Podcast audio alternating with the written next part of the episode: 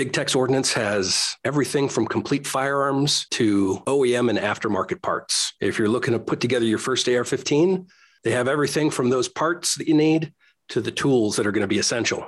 If you're looking for suppressors, night vision, handheld lights, weapon lights, sights or optics, you name it, Big Tex has it all. Not only that, they're offering all those brands that we like. Go visit them at big tex ordnance dot com. Overwatch Precision is a team of civilians and combat veterans based in Phoenix, Arizona that employ industry-leading production methods, coatings, and materials in their striker-fired, polymer-framed pistol trigger systems. With an internal engineering team focused on thoughtful design, Overwatch's flat-faced and curved triggers safely deliver a mechanical advantage to your carry or duty Glock, Walther, C Z P ten, and Smith and Wesson M M P two point oh with improved function and increased accuracy. See more at overwatch precision dot com. Phlster makes awesome holsters, but not only that, they also happen to be one of those companies that are trendsetters.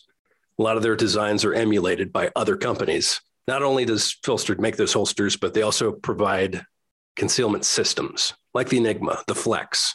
They also have a lot of solutions when it comes to concealment solutions for medical. If you need to have a concealment first aid kit, they happen to sell them. Check them out at phlster holster dot com.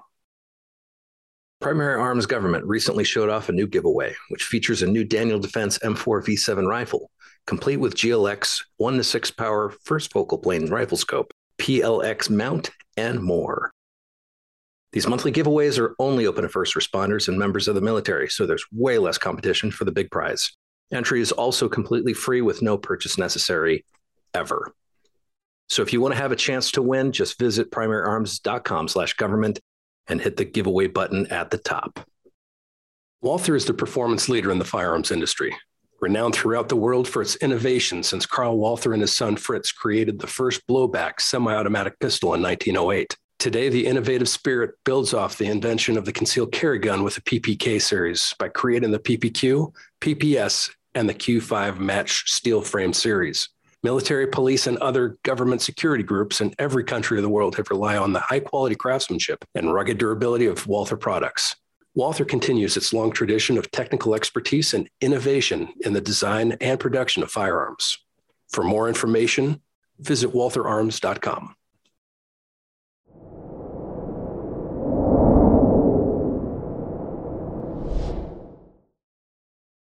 Hey everyone, Matt Lanfer here with Primary and Secondary. Welcome to Modcast. Today is January ninth, twenty twenty-three. We're going to be talking about more hunting stuff. Last episode I thought was really, really educational. It was a lot of fun. We talked about hunting in general, mostly rifle using firearms. Today we're going to be talking about archery and black powder hunting. Now these are concepts. These are, these are things that I have zero experience with. I can identify um, a bow and arrow. I can identify black powder. That's about the extent of my abilities in this realm. I'm really looking forward to this discussion because I have an awesome panel who are very experienced in this stuff. I get to sit back, I get to hear what they have to say, and then I get to go, hmm, this sounds like something I might be interested in. I want to invest money in this and try it myself. That's mostly how, that hell, that's how the wall came about. I want to see this for myself. Um, this is going to be a fun discussion. Unfortunately, and, and before we started, we kind of discussed this. This is one of those top topics that isn't going to get huge amounts of views. It's not going to be appealing to everyone. That's okay. To those that, that are interested in this, this is going to be a, a fun discussion. You might pick up some things from some of these veteran hunters, some of these guides, some of these guys have been doing it forever that could help you. As a matter of fact, if you listen, you might determine, and if you're not a bow hunter or a black powder person, you might determine, you know what? This sounds pretty cool. I want to try this. So I'm looking forward to this. My background is in law enforcement, been doing the cop thing since last century, getting close to retirement age, uh, trying to figure out what to do next. I'm still trying to figure that out. Uh, primary and secondary, I think is my, my retirement plan. We'll see. I might have to continue in law enforcement or do something gun industry. I don't know. We'll see. But that's enough about me. Let's get some backgrounds on some of these people. Since Craig has been here so frequently in the last several, I don't know how many episodes. So Craig and I, we've done a, a survival series and we're not done with. I'm sure we're still going to think of some more stuff. those have been awesome. Absolutely awesome. Um, he was on the hunting panel uh, last week. I think I think he should he should start with our intros. Well, that was awful nice of you. Thank you for that. Uh, I'm Craig Cottle. I'm the director of Nature Alliance School, headquartered out of Kentucky. Uh, we train people uh, both online with an N R S membership as as well as in-person classes related to survival, uh, land navigation, man tracking. We do that for average ordinary folks as well as federal and state governments, and particularly man tracking. And uh, I'm the author of six books now, and all those are related to backcountry skills and stuff of that nature. I'm an avid ba- black powder hunter. I've built some black powder firearms. Uh, I haven't been shooting and um, hunting with bows for quite a while, but when I was back in the day, I was a recurve shooter. So that's me, and I'm thankful to be here with this fantastic panel. Thank you for inviting me again. Oh, my pleasure. Anthony? Hey, uh, law enforcement officer for uh, just a little over twenty-three years, about twenty-three and a half years. Uh, like you, Matt, I'm just getting pretty close to retirement. Um, been a history nerd my whole life. Um, my degree's in history with a minor in uh, mid nineteenth century American literature. Um, been interested in the whole, you know, Eastern colonial history. Uh, my first weapon, my first firearm ever was a fifty caliber Hawken. Um, just all into black powder hunting, uh, black powder shooting. Um, my bow is a Hickory Cherokee style bow with river cane arrows. Haven't killed anything with it, I should add that. Um, and just really trying to capture a little bit of, of what uh, our ancestors went through, and uh, then try to share that with folks. Got some things hopefully coming down the pike here, part of this panel. I appreciate it. And Dwayne? Dwayne Liptak, work for Magpul Industries. Uh, do lots of uh, modern stuff as part of that, but to keep things fresh, of course. It's uh, it's good to have deviations. I started out in black powder and traditional archery as a kid. Um, used to hunt with a twenty gauge Fowler uh, as a young man, and then a, a, a Hawken, and I've built rifles over the years. Um, I hunt with a longbow mostly. Every once in a while, I'll bring the wheelie bow out if I, you know, something's going on and I don't have time to practice or as much time to be comp- as confident as I should be, but uh, I still do uh, all that stuff. And I'm a I'm a big fan of shoving black powder into cartridge cases as well. So I do quite a bit with uh, Sharps and paper patching, uh, you know, cast bullets to do that. Took my bison that way, and and a bunch of other game animals with that, and as well as, you know, eighteen seventy-five Winchester and forty and forty-five seventy-five with, you know, black powder and cast bullets and the whole deal. So I do a lot of black powder cartridge as well as uh, the smoke pull stuff. Cool. Justin? Um, uh, my back, Justin Christensen, my background, uh, retired from the military back in two thousand eighteen.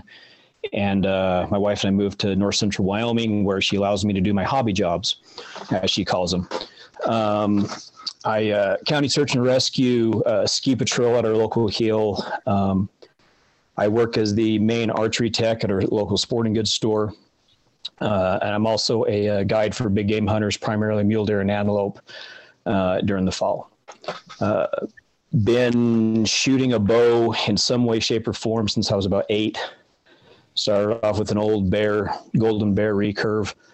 Um, did transition to compound about the age of sixteen or so, and just recently getting back into what a lot of people are calling traditional archery now, which is recurve long longbow. Um, And then muzzleloader wise, I've been shooting those as long as my dad was dragging me to rendezvous as a kid. Um, told him I wanted to hunt with the muzzleloader as a kid, and he told me, if that's fine, you're going to learn how to build a muzzleloader then. So my first kit was Thompson Center, like a lot of people. Um, still have that gun in the safe. Uh, it's since gone through a couple different stocks. Um, just trying to fancy it up a little bit. It's just kind of one, one of my hobbies. Um, I've also built uh, four or five flintlocks and a couple other percussions. It's kind of one of my other little things that keeps me sane. So um, I love to hunt with both, but uh, primarily I am I am addicted to archery. That's the best way to put it. Is this the first time you've been on one of these? It's been quite a while. I I, I watched the hunting one the other day, and I was like screaming at the screen. I was like, "Oh, I've got so much to input on this!" But yes, it was a good one. It was a good one. And for people that don't know, you've been around primary and secondary behind the scenes since uh, about the beginning. Yeah, since you started, yeah. Yeah. And last but not least, Santa. I mean, Fred. uh, thanks. That uh, yeah, this is my first time uh, yeah. ever. This is my first time even ever doing a podcast. Really? Yes. And people don't I'm, know who you are then. No, no, no clue. Um, but uh, Fred Lucas uh, spent about twelve years in the Army, uh, six years as a contractor with the State Department. Uh, for the last fifteen, I've been a uh, government employee at a small uh, Navy base in southern Indiana, working small arms and night vision uh, for, uh, well, pretty much everyone. But uh, a lot of it, the the people that I used to support when I was on active duty. Um, but I'm also, I was, uh, like others, born into uh, the buckskinning and uh, black powder hobby. Uh, I recently just ran the fiftieth annual rendezvous for our local club. Um, and I'm fifty-four. You know, Dad was part of the, the founders of the club. And uh, Dad's also a bowyer. Uh, my first bow was a, a Hickory Plains sinew-backed bow that I got about age five when I got my first set of buckskins. And uh, I, uh, you know, he currently builds English longbows, so I I shoot his bows. Um, and then I've got a Howard Hill longbow uh, that I just picked up at uh, the Compton shoot last summer that is now becoming my main hunting bow. So I got the modern, I got the ancient. So cool. So before we started, we kind of discussed, okay, what direction should we go? How should we kick this off? Because for the most part, this is going to be a very open discussion. These guys are going to talk about what comes to mind and just go down that rabbit hole. And it was pretty much agreed. Why don't we discuss? Actually, why don't they discuss? I'm just going to listen. Why don't they discuss why? Why archery? Why black powder? What are these providing that other things don't? What are the advantages to it? So that's going to be our first question. I'm going to step back and let you guys fight over who's going to answer that. I imagine everyone's going to have a great answer. So take it away. Anyone. All right, I'll jump in then. If, uh, uh, in the absence of others jumping forward, the uh, I started uh, hunting archery and uh, uh, flintlock because I grew up in Pennsylvania and got much longer seasons, basically. And that's just, I grew up in that area that everybody did. Everybody hunted archery, and almost everybody hunted with a flintlock in the late season, the whole deal.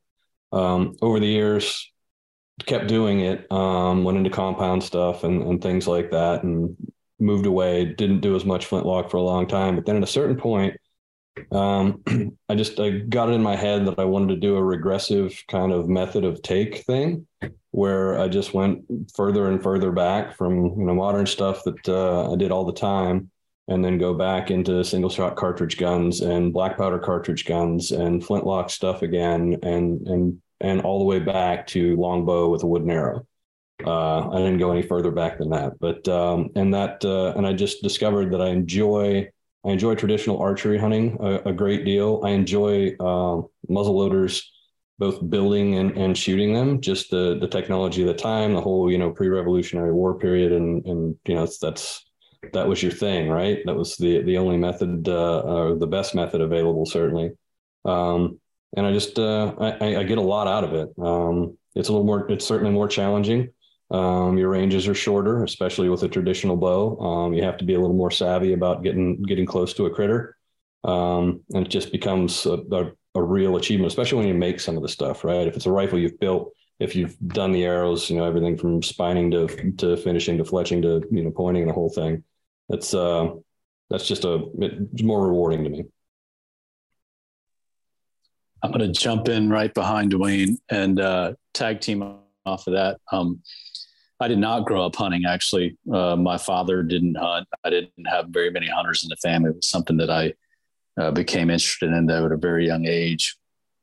And uh, grew up bow hunting because it was the easiest way. And the uh, growing up outside Metro Atlanta, um, a lot of counties are only open to bow hunting. So, you know, got a compound bow, all in with the leafy wear suits. Eventually got into my current job. Um, ironically, stopped hunting for about ten years, in part because I was dealing with uh, a lot of poachers and just a lot of uh, illegal hunting activity, and it turned me off to it. And then about two thousand nine or so, a game warden uh, friend called me and said, "Hey, do you want to go hunting?" And I thought, you know what? Yeah, I do. Um, and, and so he kind of brought me back out of the, out of the funk, and I hunted for a few years with uh, my thirty aught six and, you know, out of tree stands and using, you know, scent killer and lures and, uh, you know, all kinds of modern clothing. I have a, you know, pretty uh, uh, well-established set of clothing and equipment from work that I eventually started started using and wearing. Um, got into some night vision, predator hunting, stuff like that uh, to for training for work. And then eventually I just kind of decided that um, I, I want to make this harder. And my love of history came, you know, sort of back. Um Fred can attest to this. There's several years ago. Uh, I've known Fred and several of you guys from Light Fighter um, over the years. And so I just started hitting up Fred constantly. And uh, I put together um, the clothing, uh, bought my first flintlock, wound up building another myself, and trying to put together everything I could as carefully documented as I could. I wanted to get it exact. I wanted to be this, I wanted this to be a lot like experimental archaeology, uh, if I could make it so. And then eventually, uh, you know, back into the traditional longbow stuff as well. And the whole why behind it was, I just wanted to make it harder on myself. I mean, I have Publix and Kroger and grocery stores and things that I can go to. And uh, I wanted to, uh, as, as Thoreau, I'm, I'm going to bastardize this quote, but you know, if it's meant to be hard, I want it to be the hardest that I can make it, because when I, when I'm successful and, and when I can be consistently successful, I'll know that, uh, that I've made it.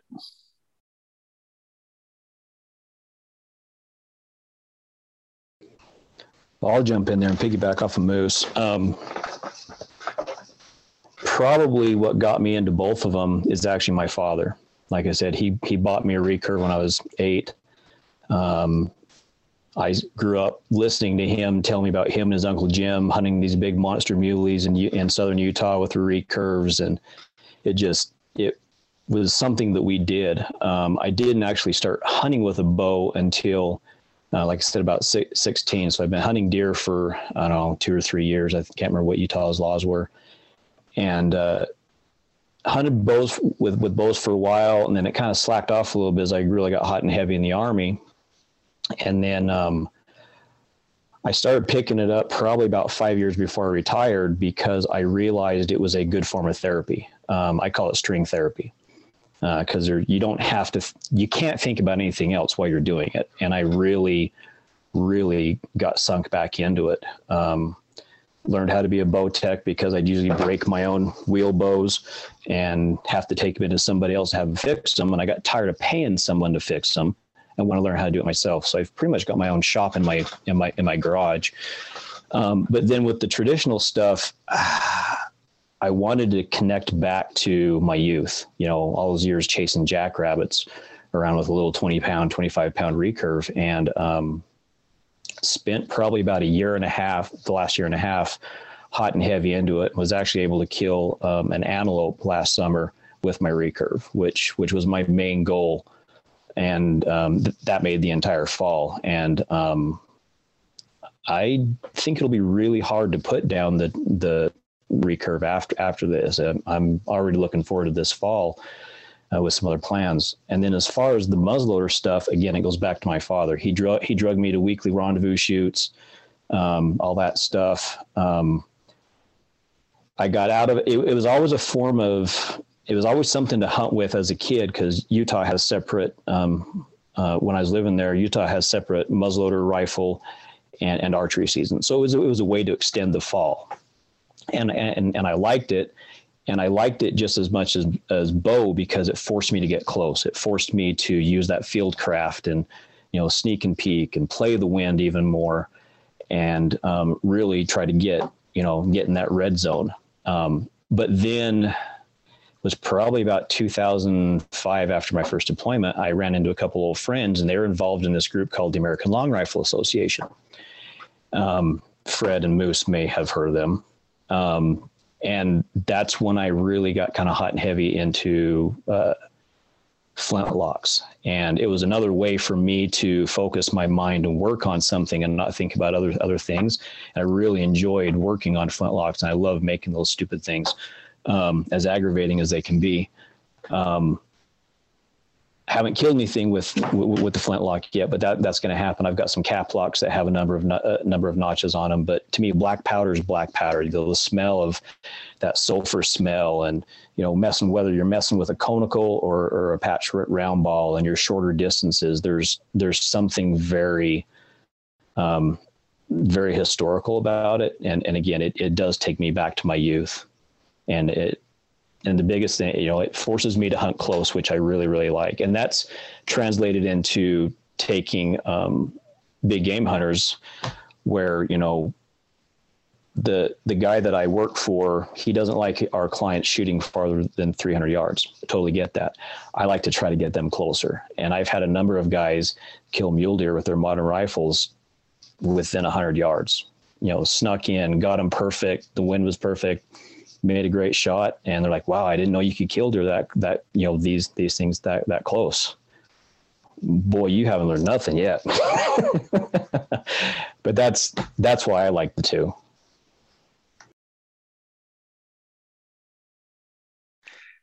I guess, you know, I, I can't really say anything that nobody else hasn't already said, but I'll just, um, two thousand nine, uh, in Afghanistan, I just decided I've had enough with this modern, and I need a separation of work and, and hobby, so to speak. And, uh, so all the modern stuff, well, I still keep a Mark eighteen under the bed, but, uh, all the modern stuff stays in the closet. And now, uh, everything is traditional archery and, and muzzleloader. And it is, it's, it's getting close, um, and, uh, having a familiarity with, uh, with your prey.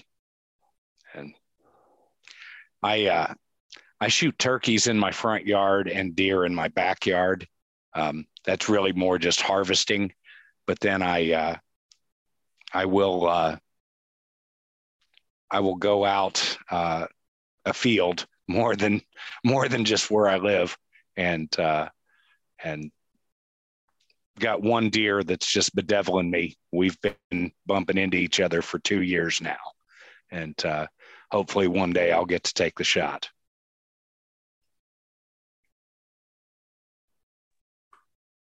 I guess I'm uh, suppose I'm just a lot like Fred. I, I I can't say anything really new than what everybody's already said. I um. I started shooting a little, what was it? A little bear bow, you guys, the little, the little kid's bow. That was the first bow I ever got. The little white one. Y'all remember that little bow? That was the first bow I got. It was the a bear I, cub. There it is. The bear cub. That's it. Yeah. That was my first bow. Um, I, I think my dad got me hunting with compound just so we could have more time in the woods hunting.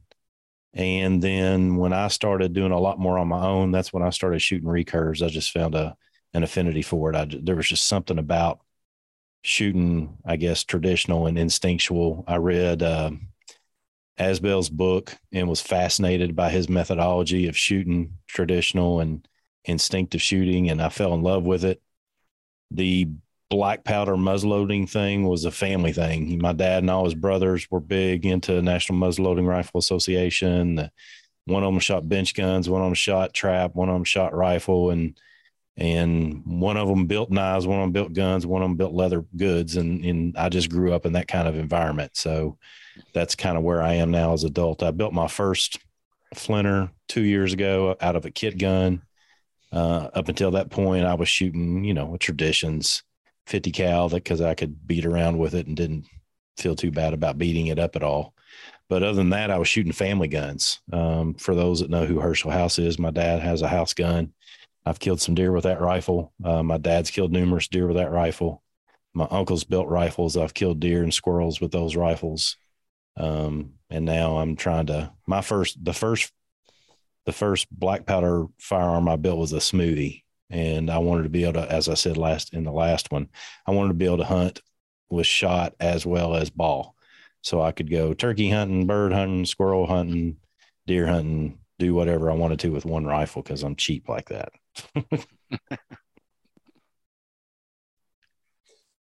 So a common thing you guys have brought up is the overall distance. Such short, such it's much shorter of a distance.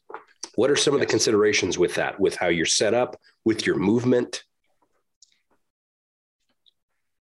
Yes. Um, wind, movement. Um, I'm, I'm a ground hunter.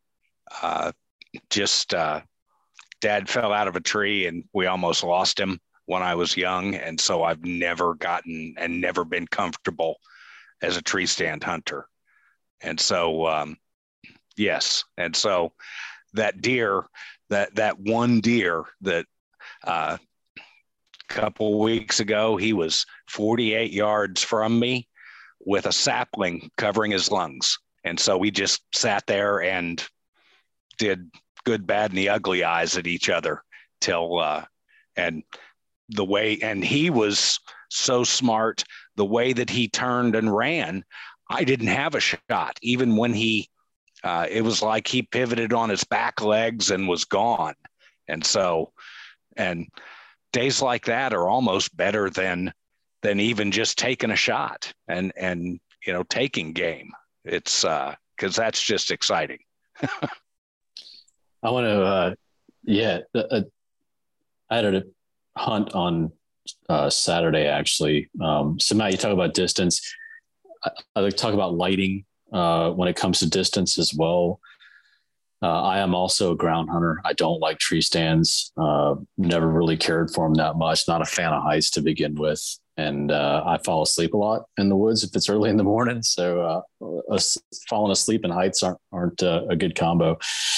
But, um, you know, we talk about in modern firearms uh, not violating one of the four cardinal rules of firearm safety. And, and one of the things that I've seen and noticed even in myself early on with black powder weapons, people have a tendency to violate some of those rules from time to time. And I don't know if it's a thought process that, you know, hey, this isn't like a modern gun or something like that. And specifically what I'm talking about is, you know, when you're in close proximity to game, um, you're on the ground, maybe you have a, a decent ground blind set up, maybe not. Uh, maybe it's a hasty encounter. And now you've got to reach up and cock this, uh, this hammer back, right? Uh, it's probably on half cock, which is a safety on, on muzzle loaders. And now you got to get it back to full cock, and maybe your muzzle loader has a set trigger. Mine do not. Um, and so you got to get all that stuff calculated. And, and, you know, uh, if you're a fan of the Meat Eater show, I think last season he had a flintlock episode in Pennsylvania. Um, like Dwayne was talking about earlier with an extended season in Pennsylvania, and uh, he's not, Ranella's not used to a muzzle loader, and he's got the trigger set and he's got the hammer cocked. So as he brings the gun up, it goes off prematurely. And uh, so I am not a big fan of having the hammer cocked while I'm sitting there uh, hunting. And so part of the challenge is even just being able to get the hammer back to full cock. Now the hunt that I referred to on Saturday, uh, waited all afternoon, Uh, about four hours uh, on the ground. Finally, some deer showed up. Lighting conditions are getting worse. And so that brass uh, front sight is getting harder to see, but I can still see it. I can still line it up with the rear sight notch. I can still uh, adjust my holds for the distance that I estimated it to be at. Um, and I get everything lined up, pull the trigger. The flint hits the frizzen, which is the steel uh, upright piece um, that creates the spark in the pan, or creates the spark that hits the powder in the pan. And uh, my ultra reliable uh, fifty-four caliber Virginia rifle just clicks. No activity whatsoever in the pan, no flash, no, no, no, it's not even a hang fire, man. It's like the, the flint doesn't even produce any sparks. And of course, at that point, every deer in the field looks at me. So I've effectively just sat in the woods for about four and a half hours uh, to watch all the deer look at me, laugh, and run away. But kind of like what Fred was saying, though, those to me have become more of the uh, cherished hunting experiences because I learn more from those, those failures. Uh, just wish there were fewer of them sometimes. We would nickname you Clatch, except we've all had one. So. With the distance thing, um, so um, so I'm a Western hunter. I've sat at a tree stand total, uh, one week. It was this year in Kansas. I don't know if I will ever do that again. Um, seventy hours over five days. Uh, yeah, that's that's that that's rough for me. You know, I, I can sit on a I can sit on a ridge and glass for four or five hours straight and be cool, but sitting in a tree stand and yeah, that that's that's rough. But learning how to growing up, learning how to hunt mule deer, you have to watch the wind and you have to watch those thermals and all that stuff, and that really really intrigued me, um, especially when I really started concentrating on mature mule deer. Um, they're just, from what I've seen around here with, with the mature whitetail, they hit that four and a half year old and a switch gets flipped and they're like a completely different animal. And so you've got to have, I mean, you've got to watch all that stuff and get close and get within their comfort zone. And it is, it is a challenge, and it's a challenge that I really, really love to do. And starting to bow hunt antelope since I've been here, that's an entirely different, um, that's, that is one one of the funnest things I think you can do with your clothes on. Uh, and you, I mean, I mean, I mean, multiple stalks in a day, sometimes on the same buck, and you're trying to get, you know, not within forty yards of them. You're trying to get within a hundred yards of them, and it is it is so challenging and so addicting and so much fun. It keeps me coming back for more abuse.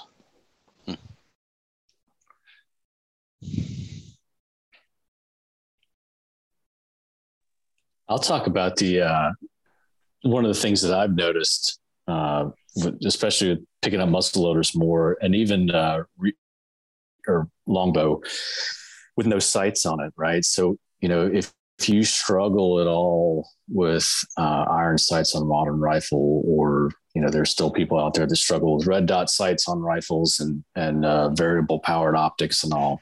Um, a lot of people still, still deal with the flinchies, right? So you pick up a flintlock and uh, whatever flinchies you have on a modern gun are going to be exacerbated times a thousand with that uh, two-part explosion going off right by your eyes. And so one of the byproducts that I noticed though over time is, is as I've gotten more comfortable with the flintlock, um, going back to modern, uh, you know, like work rifles and stuff like that, um, there's, it's, there's no fanfare. And, and it was a roundabout way of fixing the flinchies. Of course, they still come back from time to time, like everybody, but, um, I have a much better, broader understanding of firearms, uh, use and firearm shooting, and, and, uh, super grateful for that byproduct. one hundred percent. Yes. I would, I would, uh, I'm a black powder shooting coach for our four H here in my little hometown. And, and the reason I went black powder is I felt like that, that helped teach the kids exactly what you just mentioned, Moose. I mean, it's just one of them things where kids begin to understand a lot more, even from a visual perspective, what's going on inside a rifle barrel when they see this, this pan flash and everything that goes along with shooting a flintlock. Uh, for the kiddos, which, you know, you don't have to do that for four H. I mean, they are shooting for competition, and but four H is really focused on more safe fun than anything. And uh, I found this has been a great way to introduce people to firearms because it's exciting and makes a big boom and has a flash. It's kind of exciting. And uh, and then they can go down the bench, down, you know, at the gun range and shoot twenty-two pistols too. You know, I mean, it's kind of the beautiful thing with four H, but I, I love it for the same reason, especially with kids even. When it takes, uh, you know, five to six times longer to load the rifle than it does to shoot the rifle, you tend to be a little more careful with where you put it. That's definitely. Yeah. I love watching the smiles on people's faces when they've never fired a muzzleloader, let alone a flintlock, when they shoot it the first time. You know, they watch you load it and you're doing all this stuff and they're thinking, oh, this is like some Last Mohican shit or something like, like that. And then they touch it off and that flash goes next to their face and the big plume of smoke and the smell, and they turn around and they've got that, that look like, oh, what was that? And you're like, yeah. And that's one of the reasons why we do it. Right. Yeah. I don't know why, but I, I, I get a lot of fun out of shooting black powder, deer hunting, and, you know, making the shot and then having to duck down and look and see, you know, make sure your shot where it, it went where it was supposed to. I have I mean, no idea something, what happened. There's yeah. something about that that I absolutely love. I mean, I, I do everything I can to make a solid shot, and I feel pretty comfortable. I wouldn't take one if I didn't have one. But at the same time, you know, you want to get eyes on, and if you just stand there holding the rifle, you can't. You've got to move around that big ball of smoke out in front of you, which is which is a lot of fun. And God forbid if there's any moisture in the air, then it's like being in some seventies opium den right after you take the shot, man.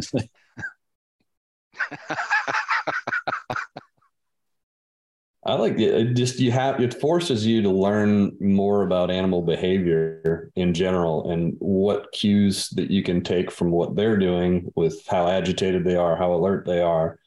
Uh, the, the challenge of drawing a bow at, from twenty feet up in a tree at an animal that's at thirty or forty yards versus the challenge of drawing a bow at either a much lower stand or on the ground uh, from twenty yards is significant. And uh, you wouldn't think that you could, that a whitetail could hear a uh, wooden shaft being drawn across, uh, you know, a hair rest on a, on a longbow, but uh, no, sure as heck they do. Yeah. So it's, it's all about learning when you can take those opportunities, what, what they have to be doing. And I mean, that takes, there's a lot of just busted draws or busted cocking when it comes to a flintlock that uh, when you just have to, you have to figure out a lot more about what that animal's thinking and doing um, to figure out when your opportunities are. That, that, that, that animal behavior aspect of it is huge. And I don't think people that hunt with a center fire most of the time really understand how much that plays into it. And um, it was amplified even more to me this summer hunting with a recurve. You know, I had to be a heck of a lot more patient than than I could with a compound. And I saw stuff that, you know, in the thirty some odd years I've been hunting that I've never seen before, just because it forced me to wait an extra three hours. I'm like, I have never seen that animal do that before. Well, I'm going to file that away for next time. So with this in mind, as far as approaching, scaring, preparing your weapons and all that, what have been your biggest takeaways or your best lessons to pass on? And this is for everyone. Keep your hatchet scoured. Hey, that's funny. The biggest thing is, is that shot opportunities, because of the, the the the proximity and all those things and how hard it is to actually get the opportunity, you have to practice. I mean, religiously, uh, in order to be good enough to make to to not screw it all away when the moment of truth comes. So, I mean, instinctive archery is is no joke. When I'm hunting, in, you know, with a longbow, every day I'm shooting arrows. Every single day I'm out there after work or in the morning or whatever, because otherwise you're just you're going to shank it into the off into the into the rough and, and not even come close to that. Or worse yet, wound one, right? So, and same thing with the flintlock. Um, as mentioned, the, the flinchies are no joke when you have a controlled explosion six inches from your face. It'll do wonders for your follow through. If you can shoot a flintlock, you can shoot anything. I feel like I learned a lot more about what's truly important. Um, you know, for years I worried about camouflage and controlling every ounce of scent that my body might emit, um, and falling for all of the, the different products that are out there. Um, and, and then eventually when I stripped all that stuff away, I started to learn more Um, you know, Fred alluded earlier to sit still and read the wind. Um, and, and like, once you read the wind, you learn where to look, right? So Craig, we talked about, we've talked about tracking and stuff before. You find tracks where you would expect, you know, a lot of times where animals or people move. And so you, you become a better tracker by learning where to look. Well, I think you become a better hunter by learning where and when to look in that area.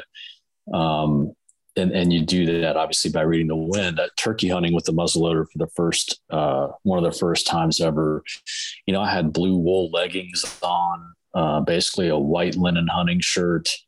Uh, there was not a stitch of camouflage on me at all. I had a wingbone turkey call that I made from a Jake that I'd killed the year before. Um, and uh, it was all sitting still and, and learning the animal behavior. So I, I knew when to bring the gun up as, as the turkey got closer, and I was less concerned about hiding from it. I was more concerned about the actual skills, the, the active skills and the passive. And uh, somebody mentioned a few minutes ago, the uh, keep your, keep your uh, hatchet scoured. Uh, I, I do have to say that this year uh, I bear hunted with my muzzleloader and black bears. So not grizzlies and stuff for you folks out West, but um, I, my only like secondary was my tomahawk, and, and hear me out on this, right? I figured, like, all right, let's say that the shot didn't go as planned and the bear somehow, I don't know why a black bear would attack, but they, they do from time to time. And my logic was, all right, if this black bear attacks, like I might wind up in the hospital, but if I killed this thing with a tomahawk, like it would probably be worth like the scars and the bill. Like I'd be the, the first dude in here in a long time that could make. It might be why I sometimes carry a Patterson revolver to town as my concealed carry. Fred and his Lamat. Yeah. Oh no, I don't want a modern Lamat. I'm I'm going full eighteen thirty-six Patterson. hmm. And but Craig, you mentioned Fred Asbell um, earlier, and uh, great man, love his books. He was, uh, he had my father do a lot of his taxidermy over the years, but nice. He just passed away uh, at the yeah, beginning of this that. week. And, uh, yeah. but um, his books on how to, because it's all about stalking. Uh, is, they, I mean, I think everybody should read them just to, about how, you know, even if it's just how to walk to your tree stand. Yeah. Uh, I think a common theme that we keep talking about, and Fred just brought up regarding Mister Asbell, is, is just, I think these, these choice of tools, bows and black powder, you've, in my estimation, forgive me if I'm wrong, you, you just got to be a better woodsman to be able to utilize those effectively than your typical grab a rifle, go out a week before season, shoot a deer four hundred yards or whatever. I mean, a lot of people yeah. can do that, but your, your typical person or your new person to the, to hunting, to get within range for a recurve shot, that's not happening for your typical person. And one of you guys mentioned it too. I I, I like getting busted, you all. I mean, I like. I mean, I, wanna, I learned I so much from getting busted. Absolutely. There's, and I, I told this story last time, but that turkey that got me this season with my flinter, and he comes, he comes rolling up there right where I knew I was going to call him, and right where I knew I was going to shoot him, and he had hens all the way around him, and I didn't get him. Was just like, yeah, that dude, I. you know, respect, baby. I mean, I was all about this turkey, about how he fooled me and got me good. And and there's just something about that. Even though I did everything right, I, you know, he beat me. He beat me that day. And and that's, that's yeah. good stuff. And that's, I think yeah, that, that, that, that's a real, a real experience that, you know, a deer or anything four hundred yards away that all of a sudden gets smacked. Um, just, there's no, and I said this earlier, there's no personal connection between you and your prey.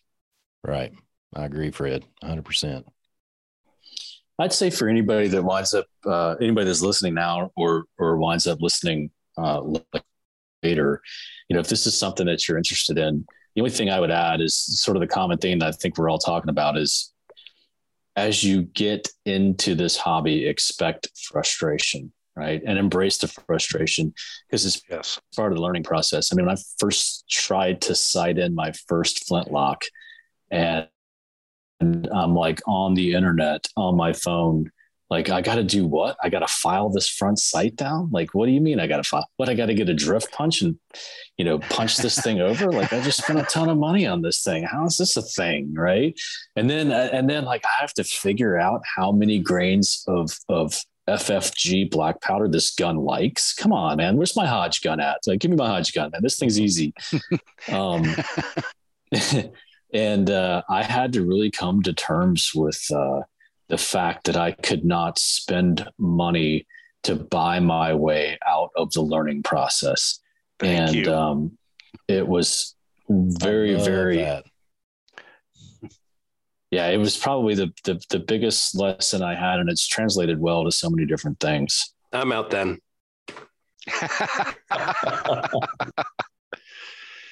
Well, and, and to piggyback the, uh, I think that this traditional archery and black powder, it truly requires a one-on-one mentorship.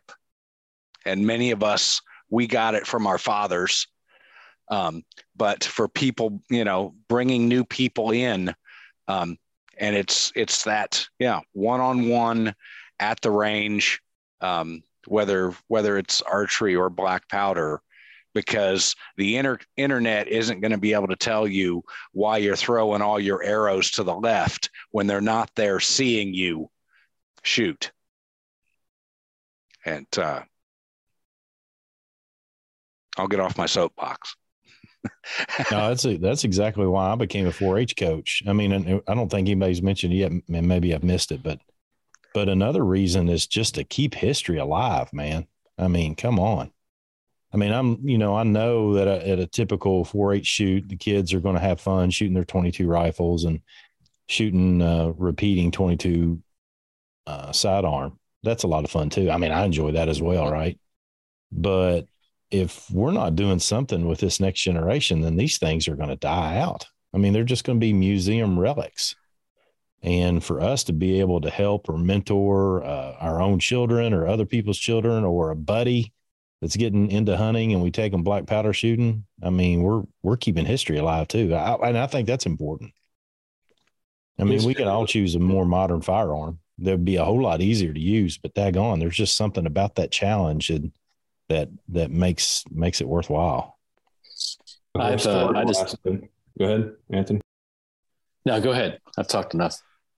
Now, the historical aspect is is another big, huge draw for me in, in almost every kind of every one of these pursuits, and going back and like just grab these things, but put a ton of time into this. The whole buff runner era was a big thing for me. And it's, you know, it's not necessarily, uh, you know, a muzzle loader per se, but, you know, this is a black powder cartridge with a paper patch bullet, you know, very similar to almost exactly the way it was done, you know, back in the day with, you know, the same kind of alloys, and it's just tin and lead and the whole deal. And just that part of history, as well as with the the longbows and and and the flintlocks, and just appreciating how things were in that period and how things had to be done, because they were different, you know, figuring out how to, you know, and I try to be close range with these things too, but um, you know, figuring out how those guys use barrel sights at five hundred yards on on animals out there and stuff like that. And you know, uh, a guy named Bill Bagwell was a fantastic mentor to me in uh, in all things sharp and sharps and, and taking bison and stuff like that. So Um, the mentorship thing is also really important with keeping that history alive.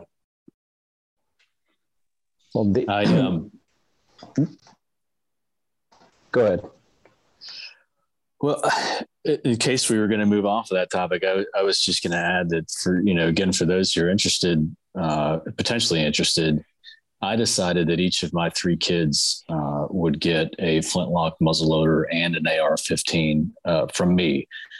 So part of, you know, part of my sort of underlying motivation has been to, you know, select guns that I think they would like as they've gotten older, and then uh, to go and, and harvest a, a deer with each of those guns. And then uh, I actually do some brain tanning Um, so I take the hides from the deer that I harvest with that gun, brain tan the hide, and make a shooting pouch. And so uh, each of my kids will get a flintlock, a shooting pouch made from a deer that that flintlock killed, and a powder horn along with a, uh, with an A R. And it just seems to be something uniquely American that I could pass down. And hopefully between one of those two things, they'll, they'll keep it going. Parenting done right.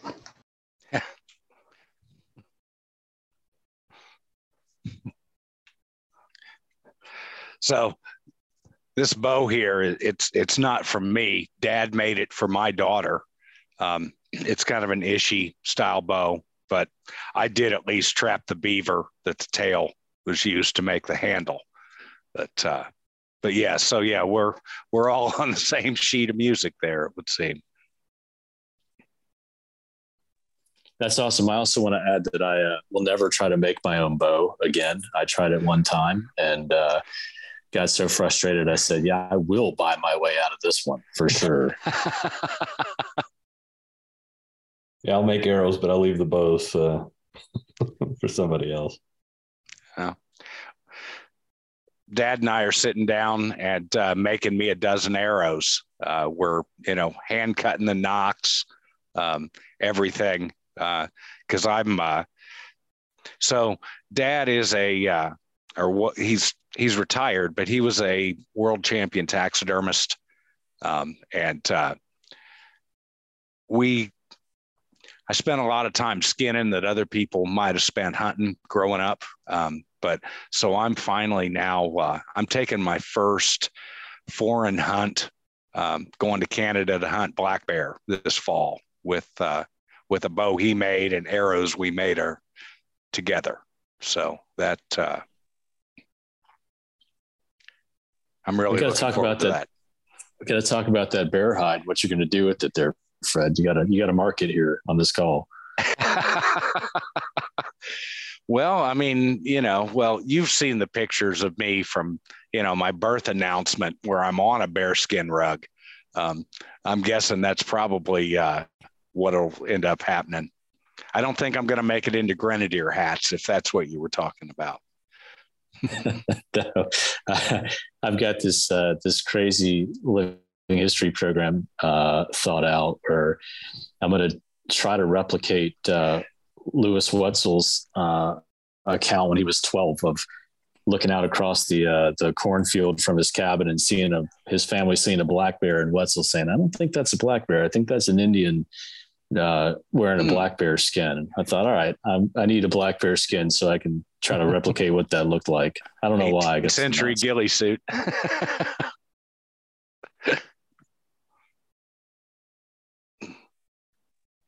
So for you guys with your, oh, go ahead.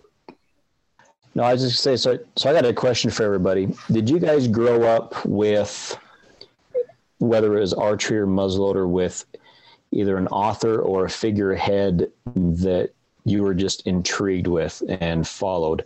You know, uh, a muzzleloading side, um, oh, what's the name that comes to mind? Um, Mark Baker, great author, um, has done a lot of what they call, you know, experimental art, art archaeology. You can debate whether it's one hundred percent accurate or not. Um, just, he, he's an example. Uh, Fred Bear, you know, watching his old, yes. old movies. Um, my personal guy that I grew up with was Chuck Adams. You know, okay. So I, I just wonder, wonder if, if, if you guys had, had, had your own personal, you know, either, either author or figurehead that, that, that you kind of followed or wanted to emulate or idolized or however, or however you want to say it. Yeah. Yes. Yeah. I, I, when I read, when I read Mister Asbell's book, I absolutely fell in love with that way of thinking, that way of being a woodsman, that way of being a bow shooter. Uh, I just fell in love with it. So I, I highly looked up to him and his way of doing that thing, that, that sort of thing. Uh, although I grew up in a family that did a lot of black powder, my dad and my uncles didn't do a whole lot of instinctive shooting. So that was something I picked up on my own. And so reading his books and then shooting with other instinctive shooters helped me considerably, but it was definitely his writing that got me hooked on that. As far as black powder, um, you know, Mark Baker, Herschel House were friends of my family and my uncles. So I was in the shop with Herschel House, and I was, you know, at, at the house when Mark Baker came by the house. So that was one of them things that, you know, these guys that are legends, my, my dad or his brothers knew these guys. And so I was around the shop with these guys, and it was pretty, it's, it, I think it's part of the reason I'm kind of wanting to keep it alive too. I mean, cause I can see that there's not a whole lot of folks with the legendary status like those guys were back then. And uh, it, that doesn't mean there's not some great makers. There's some great rifle makers out there now, alive, young guys too, real young guys that are getting into it. And it's just, it doesn't seem, and maybe I'm out of that circle of people. I don't know. Fred could answer that for me probably, or maybe Moose, but it just doesn't seem the popularity is there anymore. You know, we had our, we have a rendezvous and for my organization, and we set up a teepee this year, just try to keep that alive a little bit. Mm-hmm. You know, just, you know, we could have set up a big tent and everybody could have gotten a tent. Um, but we, you know, we set up a teepee. I got a teepee from my uncle, and we set it up, and people got to stay in a teepee that had never been in a teepee before. Even though it's not historically accurate to this part of the world, it's still, yeah. you know, just trying to retain history. Uh, I think that's, but yeah, I'm, I'm getting off subject now, but yeah. The world I, needs I, another Jeremiah Johnson movie. Oh, dude. Hey, yeah, that hurt me as a kid. I'll step off. Right. But I've got a, I've got a question about that later. I want to ask you all, but I'll, I'll step off because right. Justin's uh, got a great question here. Well, Dwayne, Dwayne, you are, you're the Ed McMahon of the modcast, because I was about to say Robert Redford and Jeremiah Johnson. Like, I didn't have any close, you know, personal friends that were involved in this. And uh, I remember watching Jeremiah Johnson as a young kid. And then ironically, a few years ago, Robert Redford came by uh, work, and he was doing some film scouting. And so uh, I, I had to go down and meet him. And he, uh, he said, "Hey, I'm going to ride with you." And I was like, okay. So he opened up my patrol car passenger door, moved all my, my stuff off the seat, put it in the back seat himself, and plopped himself down in my patrol car. And we spent about the next uh, two or three hours together. And uh, I told him the only thing I wanted to talk about was the only movie he did that was worth a damn, and it was Jeremiah Johnson. You got to. Oh, I love that movie. And there's so many scenes that are the same area there in Utah, just different angles of it. And I've skied right at the base of so many of them. I'm like, mm. God, this is, you know, sometimes I just watch that movie just so I can see the, the scenery in it. Mm. It's a good rifle, and it killed the bear what killed me. Yeah. Well, so I mean, I growing up in Southern Indiana, um, you know, Friendship, um, and so all of those, uh, you know, all the the greats uh, that were still around from you know the seventies, you know, up to now, um, you know, they were all uh, mentors of mine, um, and you know. Fred Asbell, the Wenzel brothers, uh, they, on the traditional archery side, they all came to Dad's shop. And uh, so got to meet them, shoot with them, get that real uh, hands-on, you know, correction. Because sometimes, you know, we don't like to listen to our dad, but, you know, if, you're, if your uncle tells you to do it, you'll, you'll do it. That uh, so those were all of my mentors. And uh, and I mean, I I remember Mark Baker. Uh, we were in a reenactment group together uh, when he was an undergrad. So that uh, when uh, it was uh, it was kind of cool. Somebody you actually knew start to see his articles in muzzleloader and all that. So. Uh, Byron Ferguson watching uh, trick shots on the shows was always a, a, a thing for me too, and so I eventually had a conversation with Byron. And I, my main hunting longbow is uh, is one that he makes now, is takedown hunter model two piece.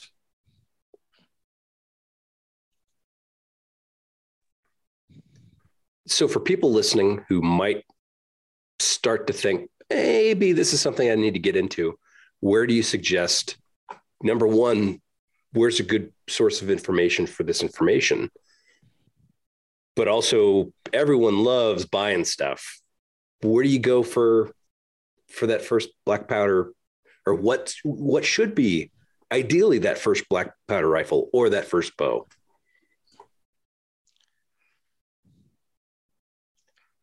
Well, I, I don't it. know. Oh, go, go ahead. ahead. No. I Magpul. was going to say subscribe to, uh, yeah, no, I was going to say subscribe to Muzzleloader Magazine um, and uh, Traditional Bow Hunter. Um, yes, there, there are web presences for all of this, but the simple act of subscribing to a magazine is going to start the mindset, getting you back into this. We'll is start true. With a nineteen. We'll start with a nineteen seventies mindset. You know, yes, muzzle blasts. Yes, join the N M L R A, which is the muzzle loading version of uh, the N R A. Come to Friendship for the uh, the championship shoots, and uh, and I say it, yes, it's a national championship shoot, but you can walk up and they have special areas just for people who've never shot before that somebody will take you through and allow you to shoot. And if you like it, you know, then you can drag a credit card through the sheep sheds and walk out the other side of Mountain Man. Um,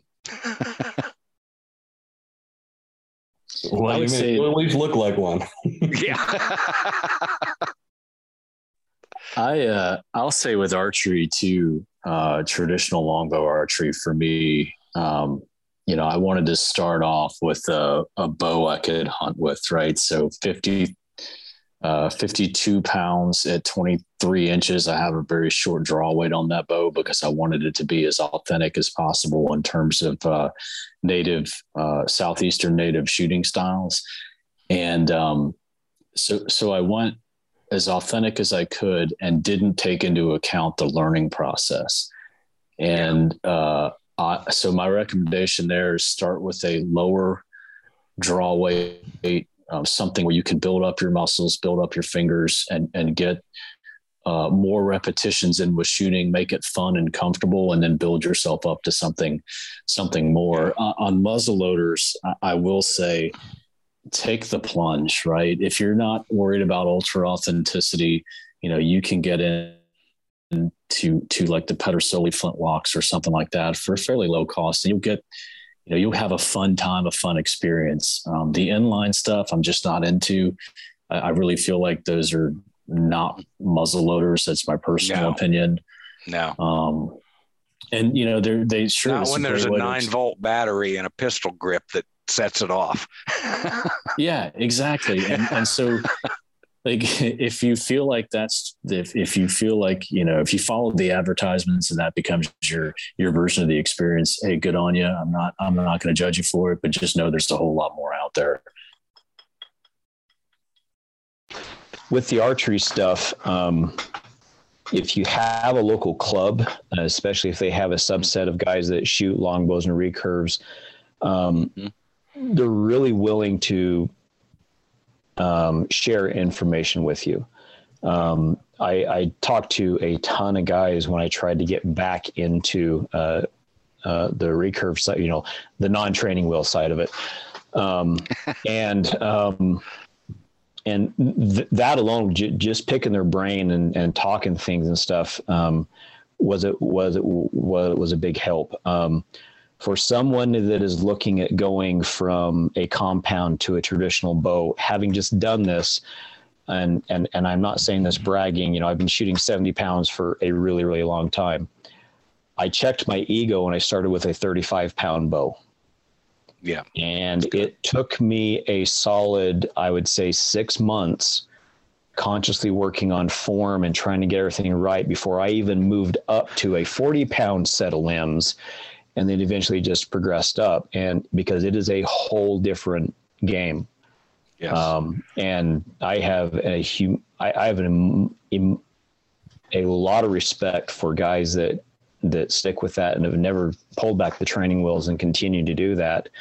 And some of these guys are shooting sixty, sixty-five pound longbows. My shoulders can't handle that.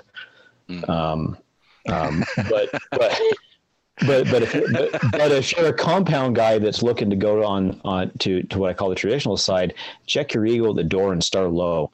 There's nothing wrong with that. Plus, it gives you a low poundage bow that is really, really fun to shoot, especially when you go to like your local three D shoot. I mean, it, yeah. it's it's a riot. Yeah.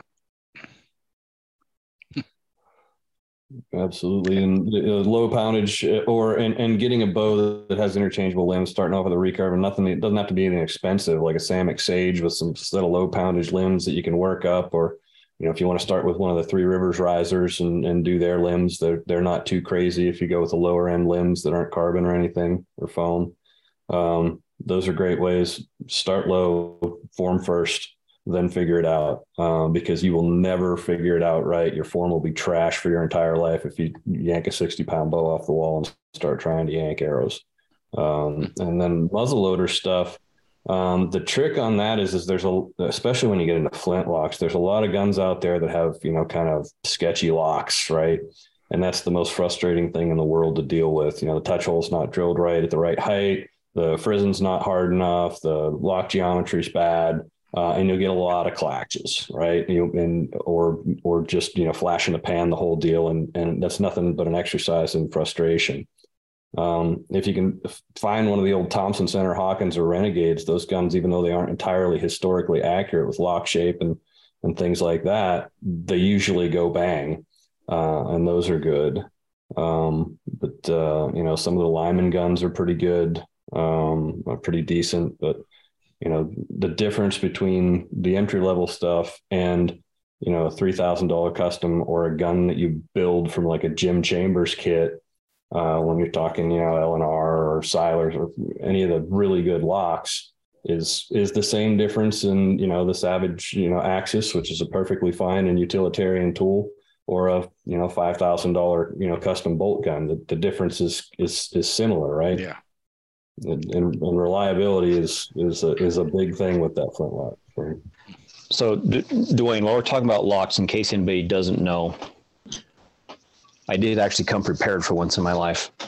Um, so, Lyman Great Plains rifle, what he's talking about, the lock, is this piece right here. So, plate, hammer, this happens to be a percussion. Uh, the hammer comes down and hits the the nipple for a percussion cap. So when he's talking about a lock, this, that, you know, for for you inline guys that don't know traditional stuff, this the this, this is what he's talking about. Um, on the flintlock side, so this is one of the ones that I did. It's patterned it's patterned off of a J. Dickert. So um, flintlock, got your cock, got your frizzen. Let me see if I can try to get the camera to zoom in on that a little bit. So when he's talking about a lock, that that's what he's talking about.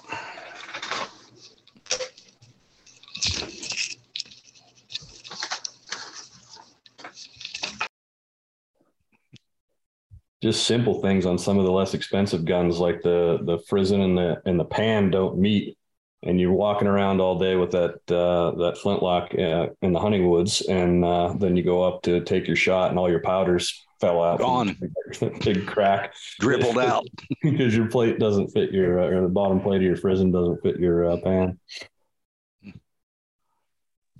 And know that no matter how bad your rifle is, it still won't be as bad as some of the ones historically. When uh, when you read accounts of uh, of folks bending their rifle barrels to adjust for windage. Uh, you know, that even your even your Cabela's special is uh, probably better than that one. If you've ever seen them, like uh, rifling barrels at Friendship, I mean, they have the big old mm. barrel rifling machines right there where they got a single bit broach cutter with a big twisted wooden wheel, basically, that goes through a, a slot that turns the cutter as it goes through the rifle barrel. And that's that's how you're cutting rifling. You're cutting U-groove mm. rifling in this thing. Every single one of those grooves is going to be a different depth. And, you know, it's just, there's a degree of challenge uh, that's added there with a traditionally made rifle. They shoot amazingly well, but then you also have to config- figure out, you know, the, the, the methodology for hardening steel. Not every rifle maker back in the day was as, as good at hardening steel, nor was the steel itself as good. They still imported locks from England for a very long time, or, or parts of locks uh, back in the in the colonial area, just because it was so difficult to get good quality steel and be able to harden it appropriately to get that reliable, you know, shower of sparks into the pan. there uh, there's a video on YouTube that uh, I'm pretty sure everybody on the panel's seen, but for for folks kind of getting into it, it's from the nineteen I think early nineteen seventies, and uh, it's from Colonial Williamsburg. Wallace Gussler, uh, yeah. G U S S L E R. Um, so you can find it on YouTube pretty easily, but it's a whole series on uh, on Colonial Williamsburg rifle uh, or gunsmiths making a a rifle starting with just a flat bar of steel and and forging, forge welding the barrel, and then uh, forging all the different components, carving the stock. Uh, it's fascinating, fascinating uh, documentary. Is, isn't it actually called The Gunsmith of Williamsburg or something very close to that? I think it is. Yeah. Between that one and the couple videos that uh, that, that Herschel did many, many years ago that I've got copies of, I, I can sit and watch those forever. And usually be- before I do a new build, I'll sit down and I'll actually kind of watch them, because I, I like watching those those masters, how they manipulate some of that stuff. And it, they make it look so damn easy.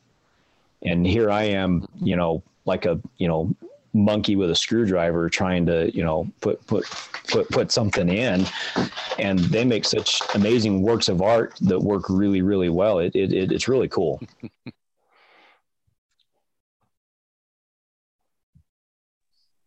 There are lots of places, or I should say lots, but there are several places around too. Um, Colonial Williamsburg being one, uh, place that I spent a whole lot of time at, which is, uh, Wilderness Road State Park, which is in Western Virginia, just on the Virginia side of the Cumberland Gap, Martin Station. They have a functioning gun shop there, and every Sunday, uh, April through October, uh, they have one of their uh, living historian gunsmiths in there. He's got the rifling uh, uh, equipment that Dwayne was just talking about, and they built a couple of guns, you know, purpose built there. And there are a couple other famous builders, Mike Miller, um, Simeon England. They're there. A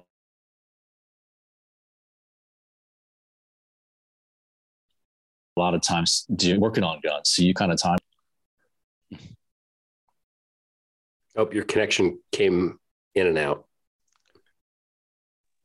Oh, sorry. Um, how much did you get? Yes. Or no, actually.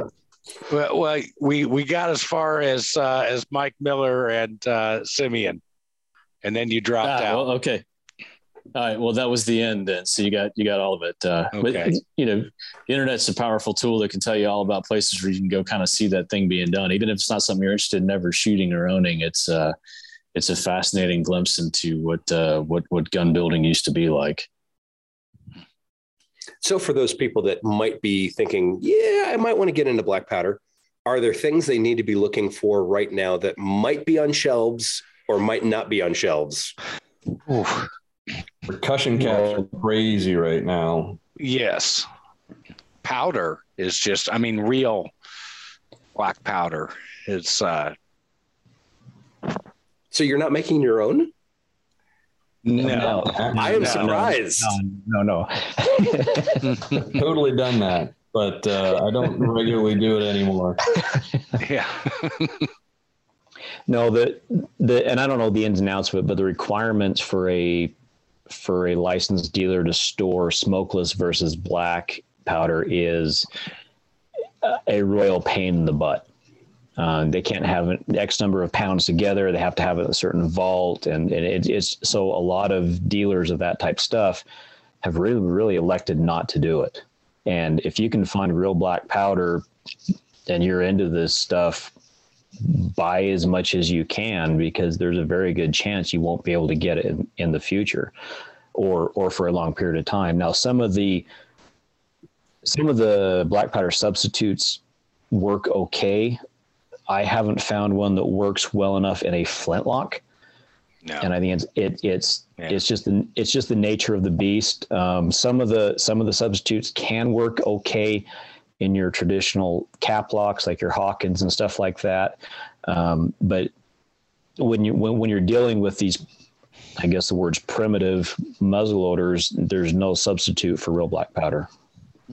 And there's there's there's tons of different grades of black powder as well. Like I use either Swiss or Goex, Goex Old Einsford. I found to be kind of the best, especially when I'm doing cartridge stuff with accuracy requirements.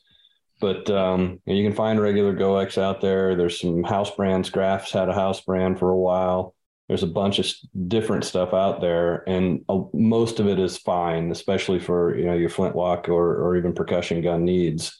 It's just maybe a little dirtier. You may have to clean it uh, a little more regularly. May not be quite as consistent. Um, but the biggest thing is if you do one can, you, you have the same thing with lot variants, right? There's there's some variance between lots with black powder, just like there is with smokeless. And it's, once again, if you know one hundred yards and in, it may not be the most critical thing for you. But you know, for everything to shoot the same way, if you're going to buy one can, you know, buy three or four. I. belong to the N M L R A. I go to Friendship. I buy powder in bulk for less than retail. Um, that's just one of the perks. And, and I know, I know guys that, you know, when you're in Utah, it's kind of hard to come to Friendship or something like that, but that, uh, that avoids it, you know, and yeah, stack it deep. Now, what never, about creating... never, never exceeding what the uh, what the personal limit is. Absolutely, fifty pounds or so, yeah. which, which I believe is the requirement for a magazine. Fifty pounds is where, where it's kind of at. But the, the other thing is flints, and that's an extremely important one. And I'm a big fan yeah. of English, English cut flints, or not cut flints, but nap flints, English nap yeah. flints. Uh, if you you can buy cut like agate flints and stuff like that. If it looks, if it's smooth on every side, just ignore it. Uh, you want to, you know, Dixie Gunworks and uh, Track of the Wolf and a bunch of places like that have uh, English napped flints, the right size for your lock. And there's usually a, you know, they'll, they'll help you out if you if you don't know the right size for your lock. Um, but making sure that you do that, and then either have a, a good piece of, you know, the, a lot of the guns will come with a piece of leather to hold the flint. I like to hammer out a piece of sheet lead, uh, hammer a bullet into a, a sheet of lead, and I think it holds the uh, the flint better, uh, so it doesn't. You know, get a, it's not as squishy, uh, so you get a firmer strike against the frizzen. That's important too. Keep your keep your flint clean. Learn how to freshen your flint. Right, there's videos on that too. Tapping the front edge so you keep a sharp edge on that flint. That's pretty critical. I think that's it. I'll say I I like to go to actual dealers that have flints, and I pick through, and I. That's the best way. So you don't get any bad. That, that's, you know, and that's, but that's, and I, I realize I'm harping on this, but that's that old, old school way of doing things that, you know, there, there's not really an internet solution. I'll buy twice as many as I need, and I'll pick through, and about half of those will become hunting flints and the other half become range flints. Right. I uh, I do exactly the same thing because I tried buying them on the internet. Uh, I I really like the French flints uh, a lot. The the flint from from France. I've had just had some pretty good luck with it. But you know, uh, if you're into uh, the whole bushcrafting thing and all, if you you can take your extra flints and turn them into flints for flint and steel fire starting, so they never go to waste. Be careful. And if you're into flint napping, you make your own. Which is I've made one flint in my life. Um, although I did just decide to get back into flint napping. So, so that was one, that was the topic that I thought about bringing up earlier. Um, I can flint nap some, some spear points and arrow points. I, I have tried uh, flint napping a flint for a flintlock and, and gave up. Uh, but what I was able to do is take a number of broken arrowheads and and turn those into working flints for a flintlock, which is historically accurate. Uh, there are some uh, you know guys in the seventeen hundreds picking up broken arrowheads that they found and turning them into flints, and that it's they're not nearly as reliable, I should add, but it was kind of fun to to get to make that happen. Before you know it, you'll be casting your own balls too. That's always that's almost necessary. That was point. My next question. Yeah. yeah, I did that as a kid, and I think about how me and my dad did that, and I'm kind of afraid that we did that back then because I don't think it's, I don't think we followed proper protocols. I, I'm sure we could have caused some serious problems for ourselves with the way we did it. I used to cast bullets in an enclosed basement. So, I mean, and I, yeah, that's what I'm saying. Yeah. It just, the safety precautions back in the seventies and eighties weren't the same. Yeah. Or just on the kitchen stove. Right.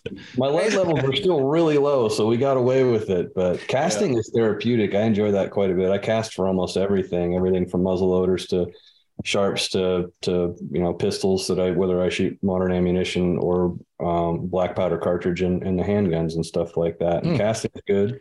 Um, uh, pure lead, have to be pure lead for a muzzle loader. If you try to shove a wheel weight ball down a uh, flintlock rifle barrel, you're going to break your short starter to begin with, and we'll never get it back out. So uh, yeah, pure lead is a hundred percent requirement. Certainly easier to start buying balls from. Once again, go to Friendship, Track of the Wolf's another great, Dixie Gunworks, another great place to to get uh, get balls. Hornady makes swaged round balls that are very consistent. You don't have a sprue on those. But that's um, what I use for match shooting. And yeah, their their five thirties are just amazing. Yeah, you just Sierra, they're the Sierra match king of of the flintlock world. Indeed, there's no way to, to get that sprue to be positioned, you know, one hundred percent the same every time. And some I've seen guys file them off and then weigh the balls afterwards, but you still end up with a little bit of a flat spot. And mm. yeah, the Hornady swage balls are are pretty clutch. But I always hunt with uh, I always hunt with balls I cast myself. Same thing with, you know, the the Sharps and stuff. I do bullets I cast myself and stuff like that. I just think that's part of it, right? Yeah. I'll have to try those Hornady ones. I hadn't seen those yet. I've been casting my own and then buying from Track. Um, anybody shot chewed balls?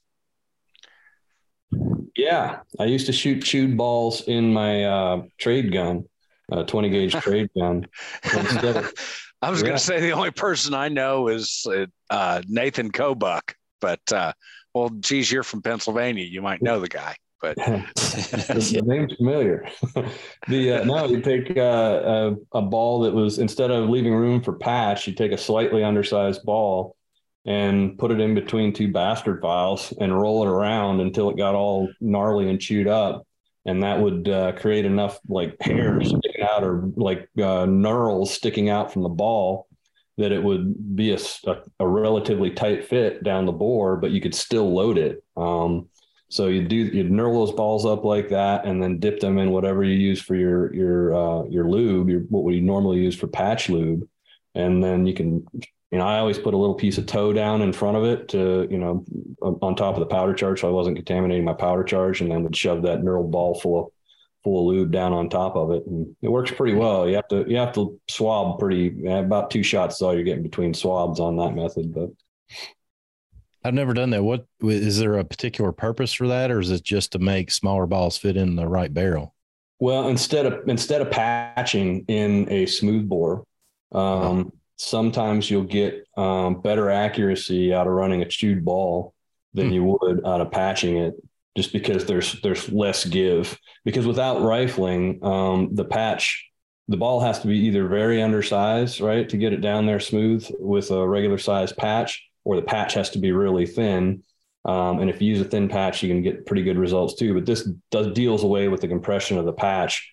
And there's, there's no, you know, the rifling doesn't engrave on, or there's no rifling to engrave on, on, on the ball or, or, or to grip the patch. So um, the knurled ball gives you a really close fit in the bore, but still allows you to load it because it's not really the, the full ball diameter that you're ramming down there. It's just those little knurled edges that you've raised. Mm-hmm. I mean, it all started with, you know, quick follow-up shots. I mean, the balls literally were chewed because guys were keeping them in their mouth. Yeah. Speaking of lead practices. Yeah. No joke. All right. So here's a question that uh, we, we've we've swapped around the campfire uh, a few times, and that's uh, the old frontiersman skill of loading on the run and what different people's interpretation of that is. I, I contend that at a sprint, especially over uneven terrain, uh, I, I just don't think it's consistently possible. So I think a run was probably uh, a trot, but when I get the hive mind. Yeah, as a kid, I competed. And, and, you know, there's, there's lots of things that, well, it just doesn't, it's not very safe. Um, but, uh, you know, spitting the ball in your hand and covering it with powder poured directly out of the out of your horn and then throwing that down the barrel. I mean, that's probably what was done, but you know, I've read accounts of um, riflemen when the bore got too fouled and they still had to keep firing, um, just basically doubling the powder charge and dropping a bare ball down. Um, and I've tried that, and it it it works. Um, you you have musket accuracy and and musket range, and your velocity is significantly affected. But I wouldn't want to get hit with it. So I mean, maybe that's a method to to be able to yeah. do it on the run.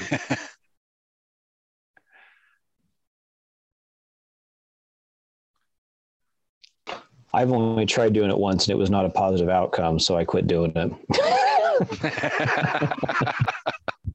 I've unintentionally tried to do it as I'm running after an animal that uh, I want to make see where it's going and try and get a follow-up shot to put it down for good, but usually unnecessarily, but uh, usually tripping over my ramrod and my rifle stock at the same time.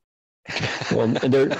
There's that there's that safety aspect of it that, you know, two hundred years ago, it probably was an issue about if you were really in a fight, you were going to pour directly from your container right down the bore and, yeah. and, and, and load and go. Count to and, three.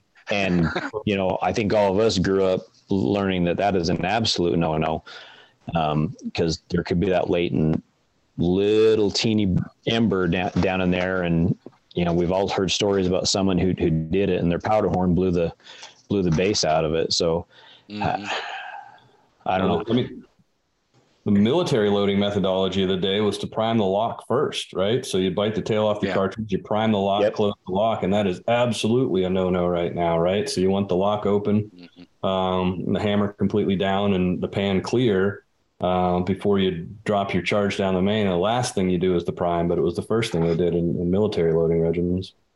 Lock and load, one round. Indeed. Lock first, then load.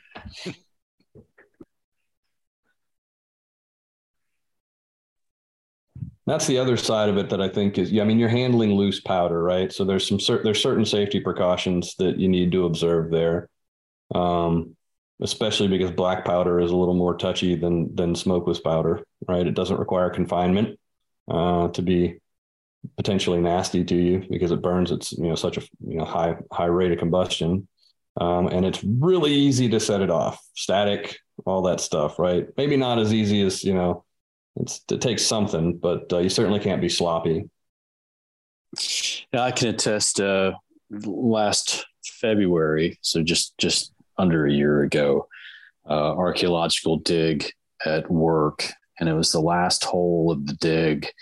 And, uh, guy with the metal detector had a pretty, pretty solid signal. Uh, I was actually doing the digging uh, for him and dug down eleven inches and the cylindrical base uh, started to appear. So I started digging around the cylindrical base. It was in, you know, it was the, the base of what wound up being a um, parrot shell from the Civil War. And, and uh, ran my fingers up the side and realized that there was more than a couple of inches of, uh, of iron still there. And that's usually indicative of a, of an intact, uh, U X O, because of the way they were perforated and scored, uh, to break. If there's more than an inch or two at the base, it's probably still intact. So, uh, we wound up getting it out, getting, uh, E O D out to take, which probably seems like a lot, right? one hundred fifty plus years of being eleven inches underground, um, you know, fuse system in the nose that's been underground. But what I can tell you is ultimately um, hitting it with an oil perforator charge uh, to, to demill it, it, it went high order. And that black powder that was inside, I have it in my office still, as a matter of fact, and still smells like the sulfurous black powder Uh, that it would have smelled like when it was initially loaded all those years ago. Um, so black powder, unlike smokeless powder, can actually get more volatile as it gets wet and dries out. And uh, it's just, yeah, I mean, it seems like it's this primitive type of thing, maybe like a, a, a almost a fun, fun product, but uh, it'll bite you. Even if you're just shooting blanks out of muzzle loaders, you can still get up to sixteen feet of flame coming out of that muzzle, uh, depending on what your powder charge is. Well, and, and an aspect of powder that if someone has shot, you know, an inline their entire life, they may not know about loose powder is, you know, we don't run pellets in traditional muzzleloaders. They just, they, they just don't work. And what I've tried to explain to people, you know, loading loose powder in these types of firearms, it's by volume and not by weight. I get the Forrest Whitaker eye going on. They're like, what? and, and, and, and it's like, no, you, you're not going to weigh out eighty grains of black of double F black powder and put down this. You've got this little tube that has, you know, some marks on it, or, you know, maybe an antler tip if you went really crazy and, and, and drilled it out, but that's what you use. Um, because there is a difference in, in how much pressure and how much velocity you're going to get with, with, with that. And that is a safety consideration people need to understand. And the caveat on that, if you ever come out west, there are, someone's going to check me, and, and I may or may not, and I may be wrong on this, but I know there are, so Colorado, if you're shooting a muzzleloader, you, ha- um, I believe it's open sights and loose powder. Um, Idaho may be the same thing. I'm not one hundred percent. They they used to be that, you know. So if you do come out west to hunt, and um, you are bringing an, an inline, you need to make sure you understand that depending on the rules on that state, you're going to have to learn how to use loose powder and how that's loaded. And it is different than your than your pellets, and it is different than than reloading a center fire cartridge. And, and I hope I explained from the measure, from the measure, not the horn. Keep the horn away from the muzzle, load from the measure.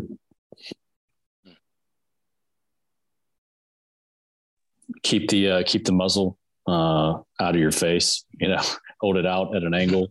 So if if it does go off, it's not uh, going right up your nostrils. Yeah, I mean, there's a ton of these little safety things that, uh, and that's one of the reasons why mentorship or you know, some kind of treatise on on the activity is uh, is important, and, and preferably not one from the uh, the eighteenth century, as the safety standards were different back then. But uh, there's lots of good information on there on how to do this these things safety safely, and a mentor still is the best way to do it. But uh, there is there are you know there's a ton of YouTube videos that are pretty decent out there, help you get on your way.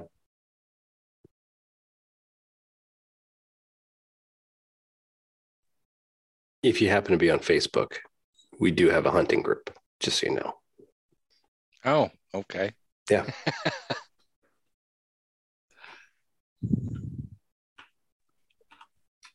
So what else do you guys have? Uh, we talked a lot about uh, black powder. Uh, what uh, what broadheads you guys all use with traditional?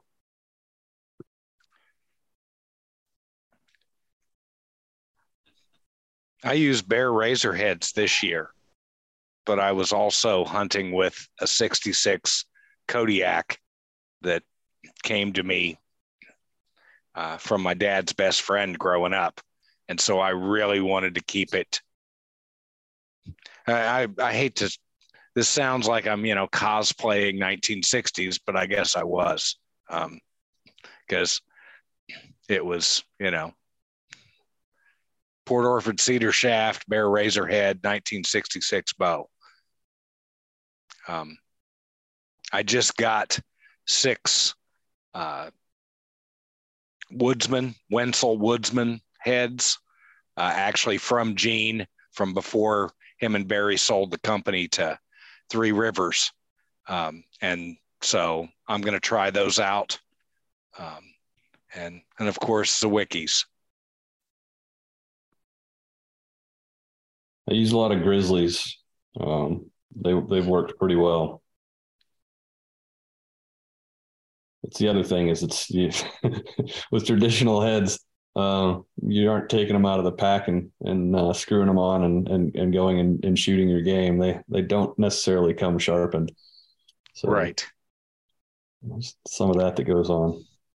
Well, and you know, I, I like to take them out, mount them up, and then I'll I'll shoot them for a month or two before the season, even though it even though it's the same weight as the field point I took off. I still think that a broadhead a broadhead flies differently, and you have to learn that arrow.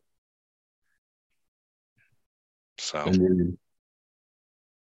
yeah, I'm a Zwicky guy too, but but again, I haven't shot, I haven't done much bow hunting in several years. But back when I was, it was Zwicky is what worked well for me, and I did the same thing you described, Fred. I would always shoot my broadheads before season, and then sharpen them back up, because again, it's a if it's it's a different arrow with a field point versus a broadhead on it. Yeah. And if you've got your, your, your sight picture in your mind's eye, right, where you're looking equated to one and the other is slightly different, then you've wasted a lot of time. So definitely. Yeah. Yeah. It's also different with uh, just the, the, you know, the killing power, right, on, on the, the methodology of penetration, and a, a heavy, slow arrow running, you know, one hundred seventy feet per second is, is actually quite good at penetration. I mean, you've got pass-throughs on, you know, three-quarter shots with a, you know, six hundred and change grain arrow uh, with a, you know, a giant old, you know, the the long tapered kind of point that, uh, you know, the whatever theory you want to ascribe to that, and I forget what the actual aspect is, it, but it's about a thirty-degree angle on the point there. But uh, they actually go through animals really, really well. It's not, you know, you're not relying on velocity. I've, uh, I've remained pretty traditional, um, with mine. They're all stone, uh, either chert oh, wow. or quartz, uh, tips. Um, they're river cane arrows. There's two, two turkey feathered fletch, which is, which was a common Southeastern style of, uh, of fletching. Um, you know, if you try to get too much into grain weight and stuff on the on the arrowheads themselves, you try to get into weight or spine um, rigidity of arrows. It just it, it's too inconsistent to be able to do that. Um, now, I've made a few arrows myself, but but truthfully, a lot of what I get is from uh, Ryan Gill. Ryan Gill's Primitive Archery. Uh, he is on Facebook for those that want to look, and he's done a lot of research. Um, he's taken bison with uh, either one of his primitive bows or an atlatl. I don't remember. Um, he's got a full video set on YouTube, uh, flint napping, arrow making. Um, everything's tied on with whitetail sinew and glued on with uh, with a pine pitch resin. Now, uh, side note, they're all, you know, with the exception of the ones with field tips glued on for for just general shooting, uh, your hunting arrows are going to be basically a one-time use. So don't get, uh, don't get attached to your arrows. Well, with the slightly less traditional than that, that's some straight old school stuff, man. Kudos on that. The, uh, I mean, P O C shafts will last you uh, quite a long time, as long, depending on what you hit. I mean, if you chunk one into a rock, you're going to get splinters, but uh, they're not that hard to, Not that hard to make. I have a spine checker and a spinner and the whole deal, and with uh, P O C shafts, and I still use plastic nocks and the whole deal, and, and but you know turkey feathers, you know shield feathers and the whole deal. Um, but that I think is is is fun too. Making arrows is cool too. It's just like casting bullets for me. Making the arrow that takes the animal is kind of adds a little something to it. So I'm coming at this from a longtime compound guy coming back to. back to traditional. And I'm going to caveat this by saying I've got a shorter draw length. So I have never really had a hundred percent trust in mechanical broadheads for compounds. I've always shot a fixed head. Um, so for me, it was kind of natural just to keep what I was using with my compound with my, with my traditional stuff. So to give you an idea, um, this is what I shoot out of my compound. It's a one hundred twenty-five grain iron will fixed. So sharp cut on contact all the way to the tip. The traditional one I used this year was a one hundred twenty-five grain from day six. Looks very, very similar. This is the wide cut, and it did one hell of a number on that antelope. The other one that I wanted to use and didn't get a chance to was a three blade uh, Woodsman uh, blood, blood something. Wicked, wicked broadhead. And once I put an edge on it, it's, it's, it's scary sharp. And what really got me thinking about it is um, my wife shoots short draw length, very low poundage, and honestly, her speed is about what my recurve is. So I've always kind of taped when I set her stuff up, I would set it up how I ended up setting up my recurve stuff, and that was a heavyish arrow with a sharp cut-on contact head. So for me, from my compound to my recurve stuff, everything just kind of translated over, if that if that makes sense. Uh, and and it, it seems to work. It, it seems to have worked really, really well for me so far. And everybody I've talked to, that's the exact same thing. You know, guys shooting one hundred seventy feet per second with a, you know, four eighty to five fifty-five grain arrow, they're blowing through animals. I'm like, and yet you watch the hunting shows on T V and guys shooting modern compounds, shooting whitetail out of tree stand at ten yards, and they're barely getting, you know, six in- inches of penetration on, on, on an animal. So uh, I don't know, the cut on contact head, as sharp as I can get them, has always made sense for me, both compound and, and recurve. You know, one of the things that uh, I've, I've studied and looked at a good bit is also the, for at least for me with the stone tips, the transition from tip to arrow is extremely important. So like, let's say that you just notch the top of your arrow and slap a, you know, broadhead in there, or slap a, an arrowhead in there and, and glue it in with some glue and then tie it down with some sinew. You create that shoulder where the end of the arrow and the, and the uh, arrowhead itself, the projectile meet. So shaving that down, so where there's a, a really smooth tapered transition from, Uh, from from point to arrow shaft, really makes that uh, the potential for penetration, you know, minus uh, bone, uh, cartilage, anything that that arrow hits.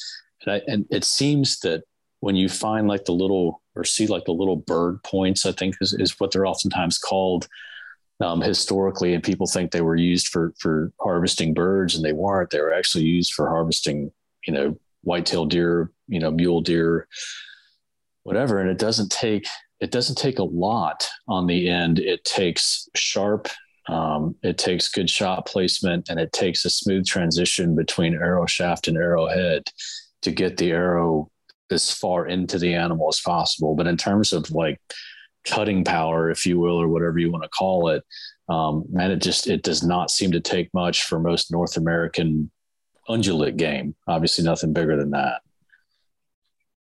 The other thing is arrow flight as well, with uh, respect to penetration with, you know, modern compound, how you tune it so you're not fishtailing or porpoising uh, out of the bow. But uh, apart from setting your your knock height and your your shelf offset, the reality is you can you impart more of that with your fingers by jacking up your release than uh, than anything. So if you, if you don't have good form and you don't have a clean release, your arrow doesn't hit straight, and then you don't have uh, you know, good penetration as well. So form plays into your your ability to to take game as well.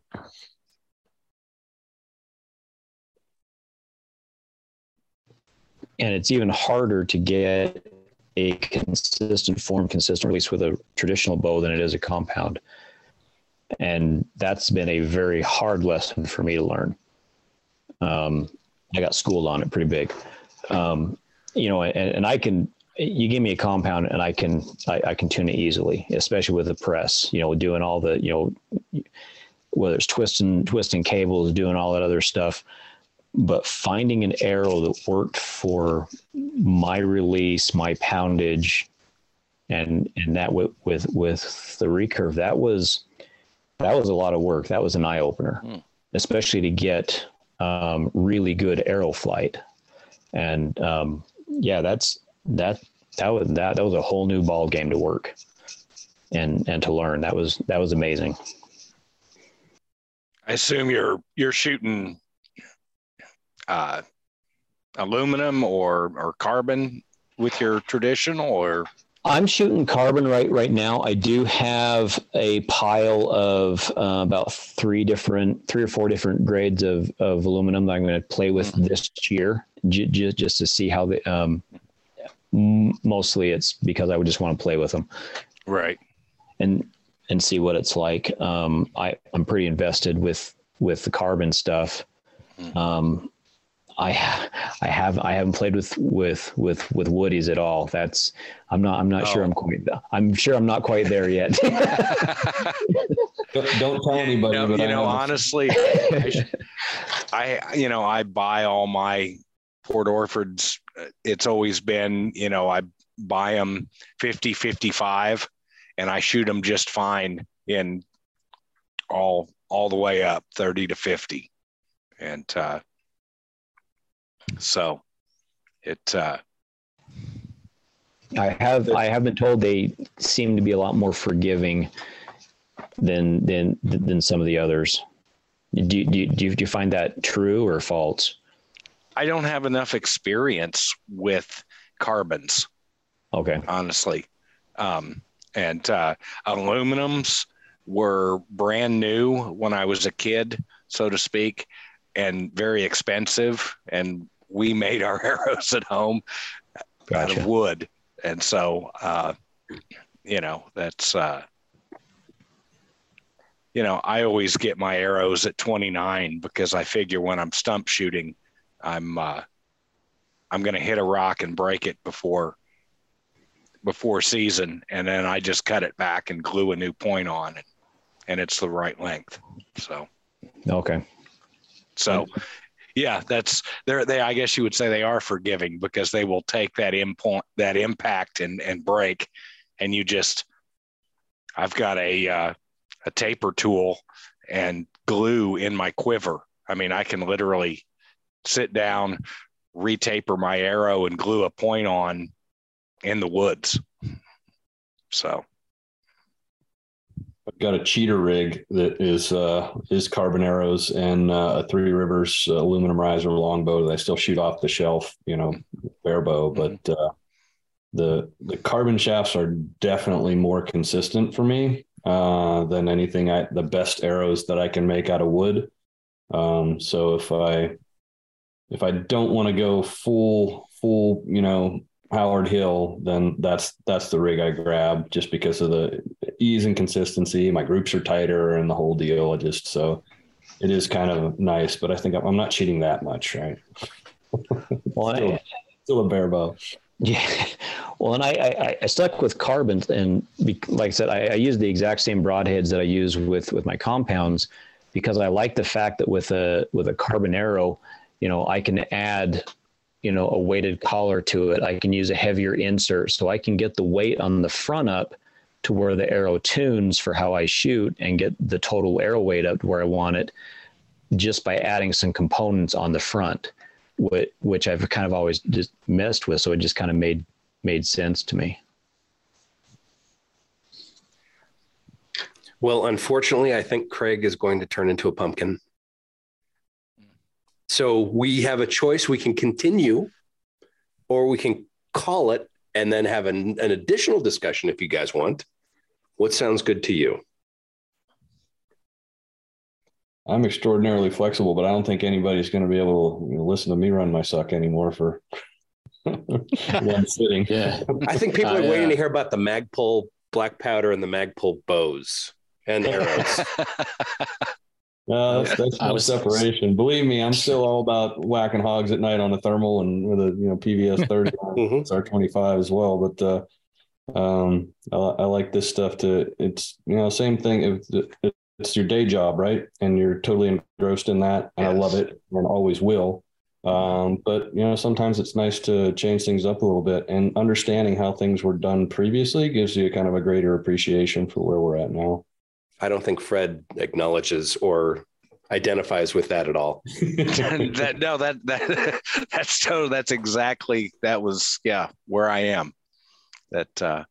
I was I was starting to, well in the uh, archery conversation there. I was starting to feel like the guy with the uh, rental motorcycle at uh, Stur uh, Sturgis. And, yeah, Sturgis. uh, like yeah, I've got a blah blah blah. And I'm like I have a gray one. That's uh, right. It's pretty cool. Yeah, that's me too, man. That's me too. I got lost there. I really enjoyed it. I learned a lot listening to you all talking about arrows and bows and broadheads, though. That was good stuff. So before we end, let's get some final thoughts from everyone and also make sure you plug whatever you want to plug. Um, And once it's done, we can discuss, okay, what's the next thing for us to talk about? Because we probably need to talk about some tracking and that kind of stuff. And I don't think Craig or Anthony would be interested in those topics at all. So, so final thoughts, Craig, since you got to take off, what do you have for us? Final thoughts and plugs.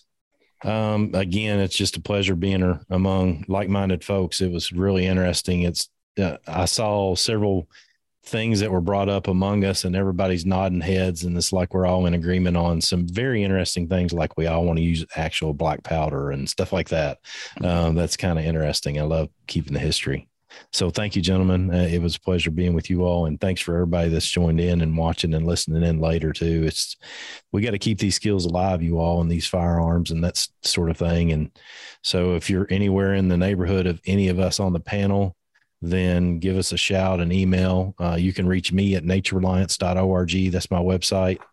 If, if I'm not near you, then I will try to find somebody to get you connected with black powder and, and traditional archery. I know a lot of people, as, as all these guys do, we'll do whatever we can to get you connected. Love to help you. Cool. Fred? Um, final thoughts. Thank you so much for having me. Uh, oh, you're coming really back. Oh, it's it's been very, uh, very enjoyable. And uh, join the N M L R A. There, there's my plug. Cool. Yeah, I think we're going to need to have you come back either talking about fine-tuning rifles or talking about night vision. Oh. Talk about some day jobs type stuff. Oh, well, okay. All right. Or maybe bushcraft or something. I don't know. Yeah, that actually, that falls perfectly with some of the topics we've been talking about. So absolutely. Okay. Absolutely. Justin? Um, I think most, the, the biggest thing is when it comes to either of these sports, sport, pastime, lifestyle, whatever it is, is um, practice. Um Uh, I always preach to the guys that come into my shop that archery is a year-round sport.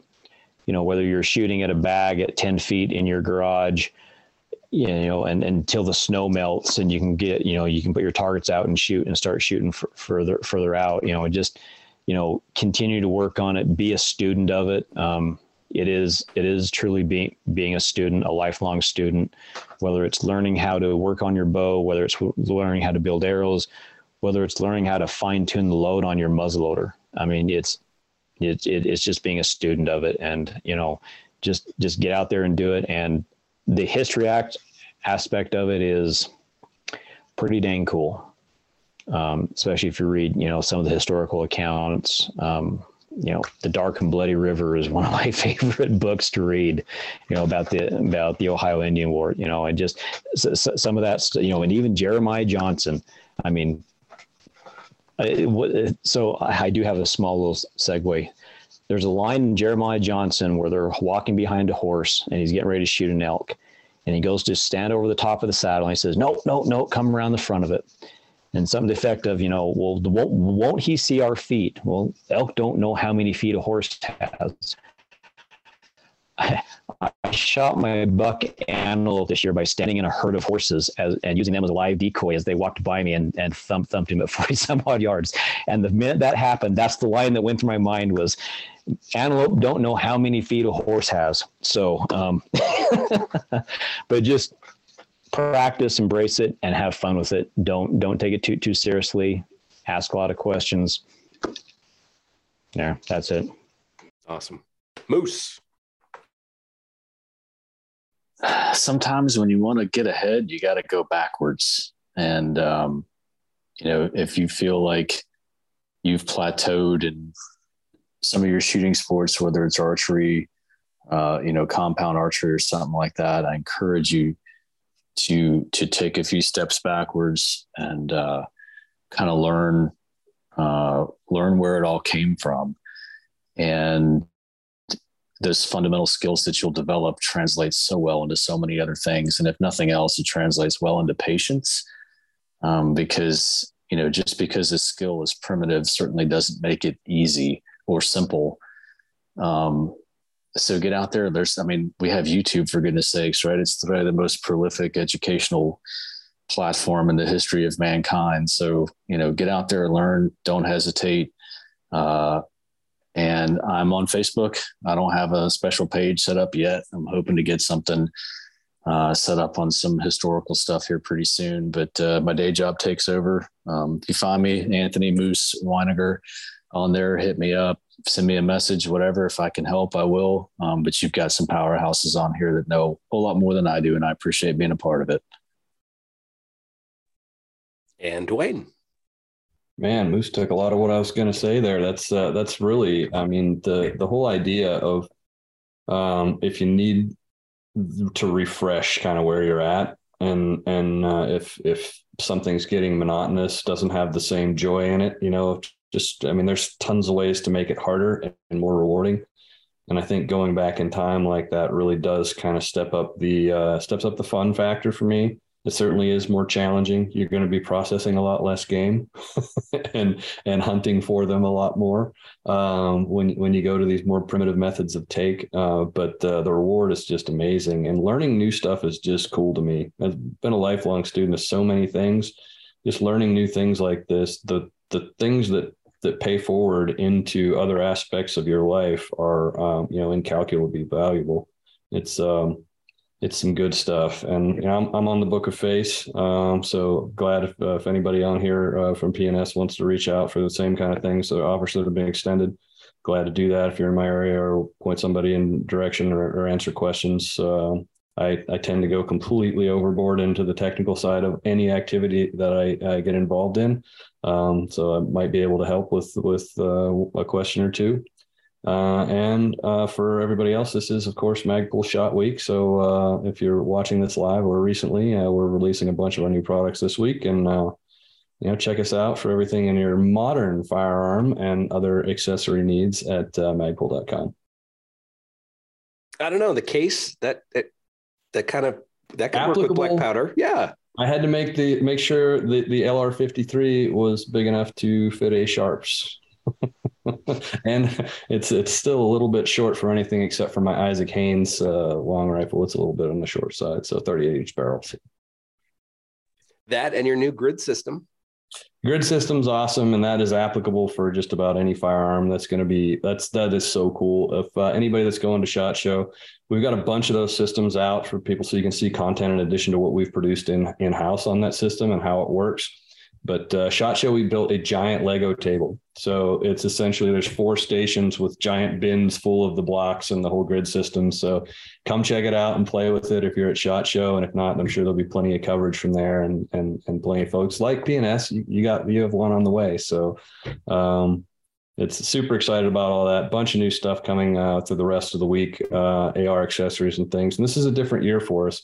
We've been bit bitten too many times with uh, some supply chain things, and some of it, you know, it's we're past a lot of the COVID stuff, but like even like the hunter stocks for the Savage one ten, the uh, every time we increase our casting capacity or anodizing capacity to be able to meet the demand, people order more of the legacy stocks. So Savage one ten and the and the, the American with the uh, with the Stanag Magwell have been biting us for a long time, but we're just about there on that. So we're taking a tack this year of only talking about products that are just about to production release, where we start building them, and much closer to shipping time. So we're not talking about a lot of things. We have just under fifty firearms products uh, in development right now.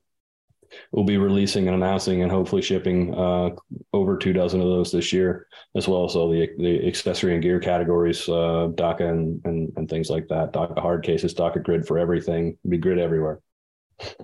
And I got to ask, because I know someone's going to bring it up, folding P D Ws yet?